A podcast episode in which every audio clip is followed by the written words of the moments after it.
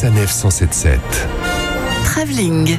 L'actualité ciné de la semaine avec aujourd'hui deux nouveaux films à la carte. Je me suis dirigé dans mon ciné spécial avant-première pour vous en donner un aperçu.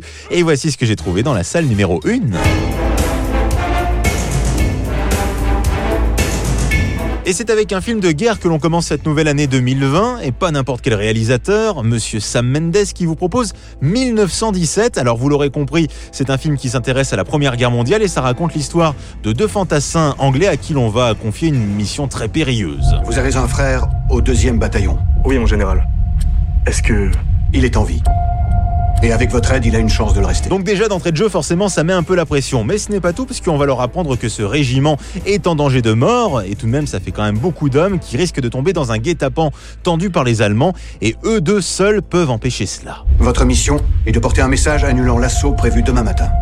À défaut, nous perdrons 1600 hommes. Voilà, histoire d'en remettre une bonne couche. Va s'en suivre donc l'incroyable aventure de ces deux hommes qui vont devoir traverser toutes les lignes ennemies pour essayer de recontacter bien sûr ce régiment et faire en sorte d'éviter cette incroyable boucherie. C'est un véritable coup de cœur que ce film, hein. c'est selon moi l'un des meilleurs films de cette année, du moins des 12 derniers mois, et peut-être même l'un des meilleurs films de cette décennie. C'est vraiment à ne pas manquer, surtout au cinéma. Allez voir ce 1917.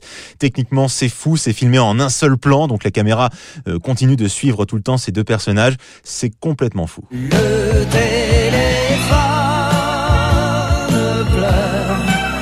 Et eh oui, il nous en fait baver ce téléphone. On a du mal à décrocher de toutes ces nouvelles technologies. Et justement, ce sont ces fameuses technologies qui sont dans le viseur de ce film Selfie. Un film à sketch qui raconte plusieurs histoires, dont celle de Blanche Gardin et de son mari qui euh, préfèrent mettre en scène euh, la maladie euh, de leur fils et de leurs enfants pour faire des vues, par exemple, sur Internet. Bonjour à tous et merci de nous suivre. Aujourd'hui, on avait envie d'aborder avec Émilie des problèmes de boulimie.